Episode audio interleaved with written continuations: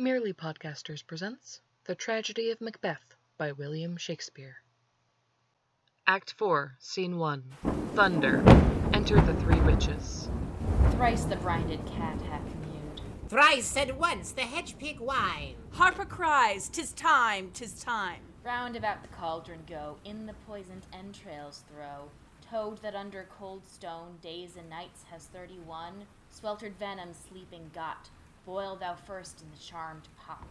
Double, double toil and trouble. Fire burn and cauldron bubble. Fillet of a fenny snake in the cauldron boil and bake. Eye of newt and toe of frogs. Wool of bat and tongue of dog. Adder's fork and blindworm's sting. Lizard's leg and howlet's wing. For a charm of powerful trouble. Like a hell broth, boil and bubble. Double, double toil and trouble. Fire burn and cauldron bubble. Scale of dragon, tooth of wolf, witch's mummy, maw and gulf. Of the ravined salt sea shark, root of hemlock, digged in the dark. Liver of blaspheming Jew, gall of goat and slips of ewe. Slivered in the moon's eclipse, nose of Turk and Tartar's lips. Finger of birth strangled babe, ditch delivered by a drab. Make the gruel thick and slab. Add thereto a tiger's cauldron for the ingredients of our cauldron. Double, double toil and trouble. Fire burn and cauldron bubble. Cool it with a baboon's blood, then the charm is firm and good. Enter Hecate and the other three witches. Oh, well done! I commend your pains, and everyone shall share the gains. And now about the cauldron sing, like elves and fairies in a ring, enchanting all that you put in. Music and a song. Black spirits, etc. By the pricking of my thumbs, something wicked this way comes. Open locks, whoever knocks. Enter Macbeth. How now, you secret black and midnight hags? What is't you do? A deed without a name. I conjure you, by that which you profess, howe'er you came to know it, answer me. Though you untie the winds and let them fight against the churches, though the yeasty waves confound and swallow navigation up, though blighted corn be logged and trees blown down, though castles topple in their waters' heads, though palaces and pyramids do slope their heads to their foundations, though the treasure of nature's germain tumble altogether even till destruction sicken, answer me to what I ask you. Speak. Demand. We'll answer. Say if thou hadst rather hear it from our mouths or from our masters. Column, let me see him. Power in sow's blood that hath eaten her nine farrow. Grease that sweetened from the murderer's gibbet. Throw into the flame. Come high or low, thyself and office deftly show. Thunder. Apparition, an armed head. Tell me, thou unknown power, He knows thy thought. Hear his speech, but say thou not. Macbeth, Macbeth, Macbeth. Beware Macduff. Beware the Thane of Fife. Dismiss me enough. He descends. but here thou art. For thy good caution, thanks. Thou hast harped my fear all right. But one word more. It will not be commanded. Here's another more potent than the first. Thunder. Second apparition, a bloody child. Macbeth, Macbeth, Macbeth. Had I three ears, I'd hear thee. Be bloody, bold, and resolute. Laugh to scorn the power of man, for none of women born shall harm Macbeth. Descends. And live Macduff. What need I fear of thee? But yet I'll make assurance double sure, and take a bond of fate. Thou shalt not live, that I may tell pale-hearted fear it lies, and sleep in spite of thunder. Thunder. Third apparition, a child crowned with a tree in his hand. What is this? It rises like the issue of a king, and wears upon his baby brow the round and top of sovereignty. Listen, but speak not to it.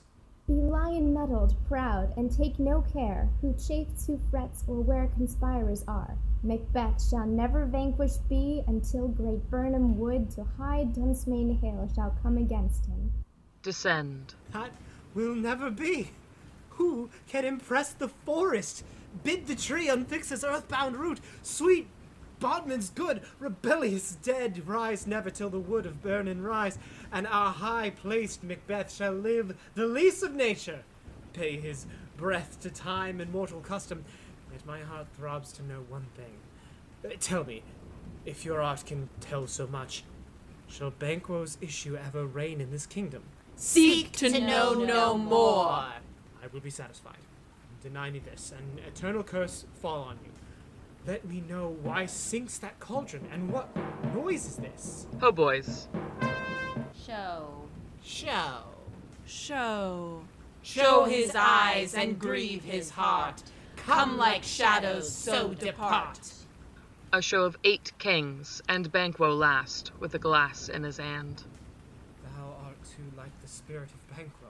Down thy crown do sear mine eyeballs, and thy hair. Now, other gold-bound brow is like the first, a third is like the former. of thee, hags, why do you show me this? A fourth? Start, eyes, and will the line stretch out to the crack of doom? Another yet? A seventh? I'll see no more, and yet the eighth appears, who bears a glass which shows me many more. And some I see that twofold balls and treble scepters carry. Horrible sight, now I see 'tis true. For the blood bolstered Banquo smiles upon me and points at them for his. What? Is this so? Aye, sir, all this is so. But why stands Macbeth thus amazedly? Come, sisters, cheer we up his sprites, and show the best of our delights. I'll charm the air to give a sound while you perform your antique round, that this great king may kindly say our duties did his welcome pay. Music. The witches dance and vanish. Where are they? Gone? Let this pernicious hour stand I cursed in the calendar. Come in, without there. Enter Lennox. What's your grace's will? Saw you the wayward sisters? No, my lord. Came they not by you? No, indeed, my lord. Infected be the air whereupon they ride. Oh, damned all those that trust them! I did hear the galloping of horse. Who else came by? Tis two or three, my lord, that bring you word. Macduff is fled to England. Fled to England? Aye, my good lord. Time thou anticipatest my dread exploits. The flighty purpose never is o'ertook, unless the deed go with it. From this moment, the very firstlings of my heart shall be the firstlings of my hand. And even now, to crown my thoughts with acts, be it thought and done. The castle of Macduff I will surprise. Seize upon Fife, give to the edge of the sword his wife, his babes, and all unfortunate souls that trace him in his line. No boasting like a fool. This deed I'll do before this purpose cool. But no more sights. Where are these gentlemen? Come, bring me where they are. All exit. Scene 2. Enter Macduff's wife, her son, and Ross. What had he done to make him fly the land? You must have patience, madam. He had none. His flight was madness. When our actions do not, our fears do make us traitors. You know not whether it was his wisdom or his fear. Wisdom to leave his wife, to leave his babes, his mansion, and his titles in a place from whence himself does fly? He loves us not, he wants the natural touch. For the poor wren, the most diminutive of birds, will fight, her young ones in her nest, against the owl. All is the fear, and nothing is the love. As little is the wisdom where the flight so runs against all reason. My dearest coz, I pray you, school yourself. But for your husband, he is noble, wise, judicious, and best knows the fits of the season. I dare not speak much further.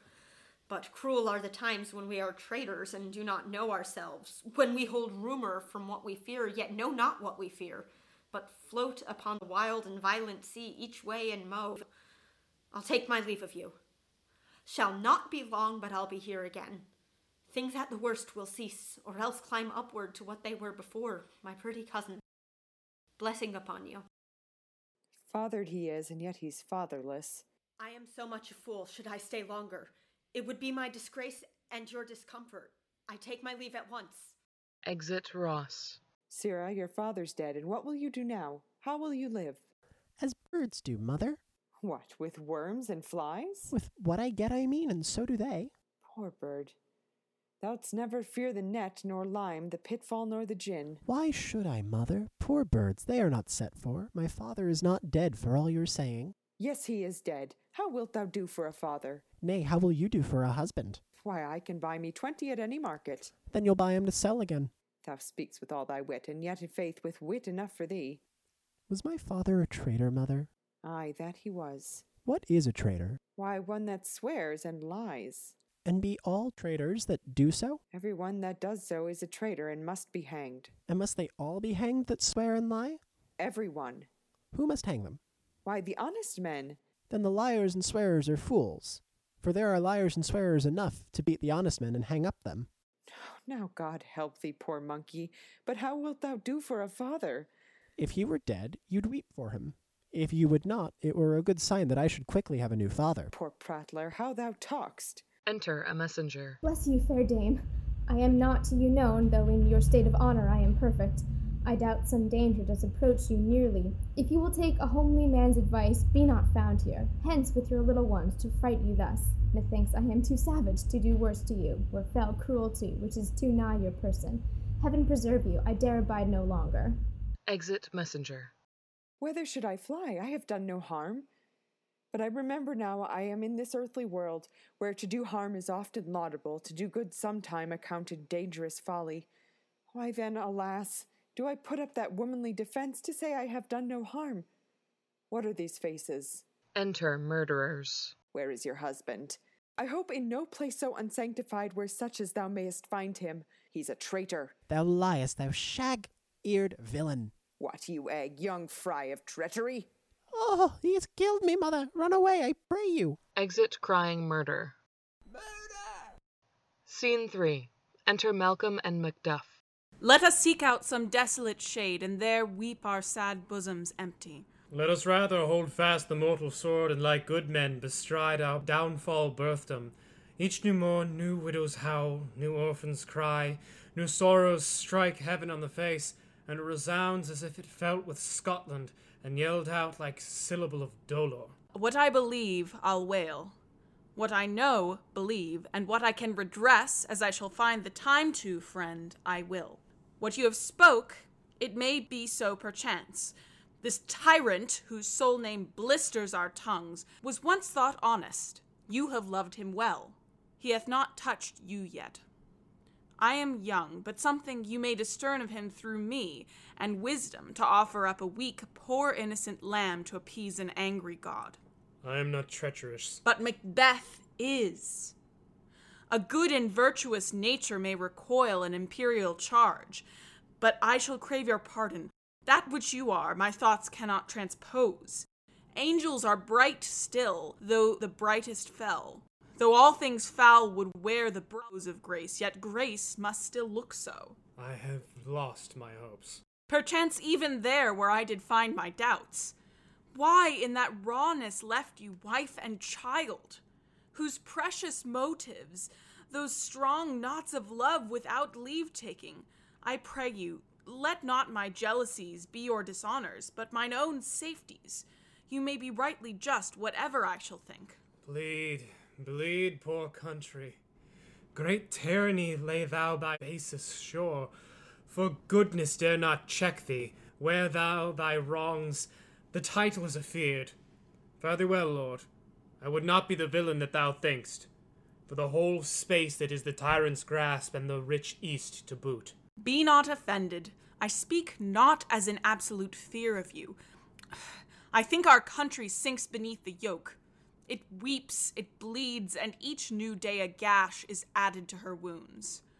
I think withal there would be hands uplifted in my right, and here from gracious England have I offer of goodly thousands. But for all this, when I shall tread upon the tyrant's head, or wear it on my sword, Yet my poor country shall have more vices than it had before, more suffer, and more sundry ways than ever, by him that shall succeed. What should he be? That is myself, I mean, in whom I know all the particulars of vice so grafted, that when they shall be opened, black Macbeth will seem as pure as snow, and the poor state esteemed him as a lamb being compared with my confineless harms.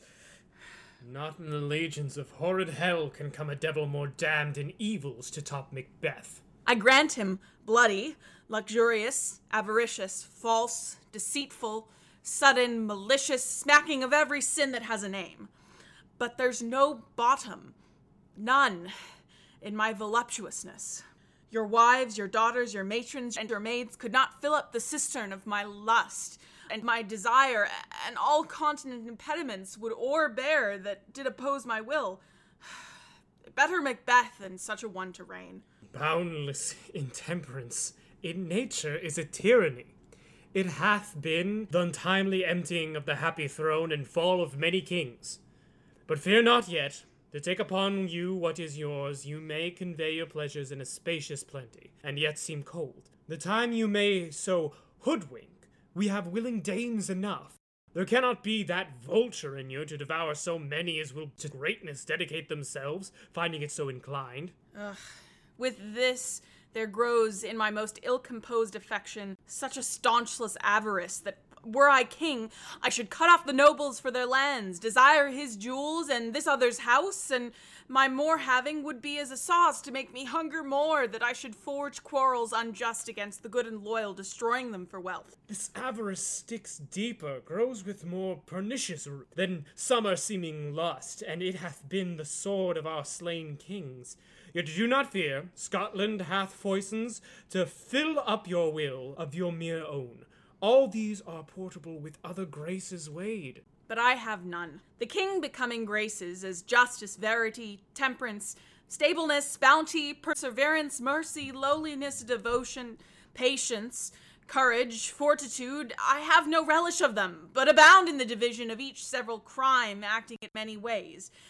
Nay, had I power, I should pour the sweet milk of concord into hell, uproar the universal peace, confound all unity on earth. Oh, Scotland, Scotland. If such a one be fit to govern, speak. I am as I have spoken. Fit to govern? No, not to live. O nation miserable with an untitled tyrant, bloody sceptred!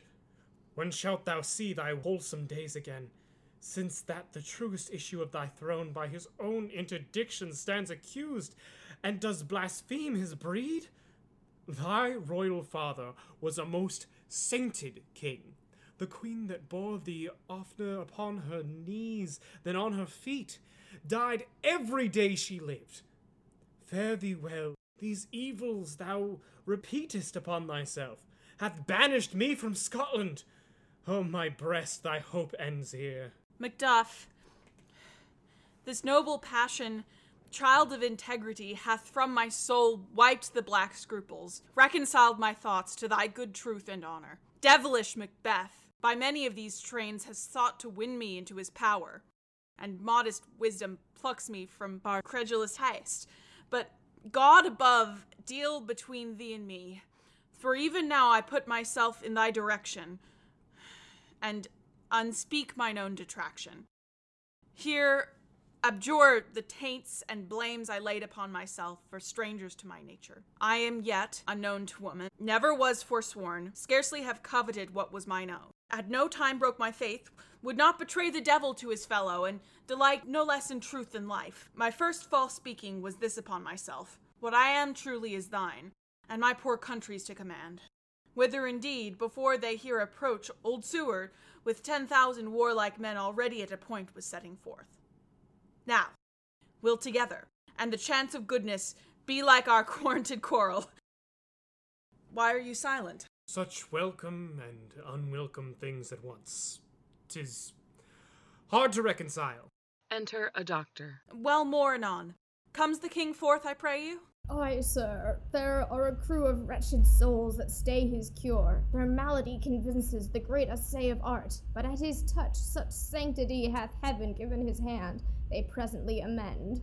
Exit. I thank you, doctor. What's the disease he means? Tis called the evil, a most miraculous work in this good king, which often since my here remain in England I have seen him do. How he solicits heaven himself best knows, but strangely visited people, all swollen and ulcerous, pitiful to the eye, the mere despair of surgery, he cures, hanging a golden stamp about their necks, put on with holy prayers, and 'tis spoken to the succeeding royalty he leaves the healing benediction. With this strange virtue he hath a heavenly gift of prophecy, and sundry blessings hang about his throne that speak him full of grace. Enter Ross. See who comes here. My countryman, but yet I know him not. My ever gentle cousin, welcome hither. Oh, I know him now. Good God, but times remove the means that make us strangers. Sir, amen. Stand Scotland where it did. Alas, poor country. Almost afraid to know itself, it cannot be called our mother, but our grave, where nothing, but who knows nothing, is once seen to small, where sighs and groans and shrieks that rent the air are made not marked, where violent sorrow seems a modern ecstasy, the dead men's knell is there scarce asked for who, and good men's lives expire before the flowers in their caps dying or ere they sicken. Oh, relation too nice and yet too true. What's the newest grief? That of an hour's age doth hiss the speaker. Each minute teems a new one. How does my wife? Why, well, And all my children? well too. The tyrant has not battered at their peace? No, they were well at peace when I did leave 'em. Be not a of your speech. How goes? When I came hither to transport the tidings, which I have heavily borne, there ran a rumor of many worthy fellows that were out, which was to my belief witnessed the rather for that I saw the tyrant's power afoot. Now is the time of help. Your eye in Scotland would create soldiers, make our women fight to duff their dire distresses. Be to their comfort. We are coming thither. Gracious England hath lent us good Seward, and ten thousand men, an older and a better soldier none that Christendom gives out. Would I could answer this comfort with the like, but I have words that would be howled out in the desert air where hearing should not latch them. What concern they? The general cause, or is it a fee grief due to some single breast? No mind that's honest, but in it shares some woe, though the main part pertains to you alone. If it be mine, keep it not from me. Quickly let me have it. Let not your ears despise my tongue forever, which shall possess them with the heaviest sounds that ever yet they heard. Humph. I guess at it. Your castle is surprised, your wife and babes savagely slaughtered, to relate the manner whereon the quarry of these murder dear to add a death of you. Merciful heaven, what man ne'er pull your hat upon your brows? Give sorrow words. The grief that does not speak whispers through the fraught heart and bids it break. My children, too? Wife, children, servants, all that could be found. And I must be from thence? My wife killed, too? I have said, Be comforted. Let's make us medicines of our great revenge to cure this deadly grief. He has no children. All my pretty ones? Did you say all? Oh, hell kite! All?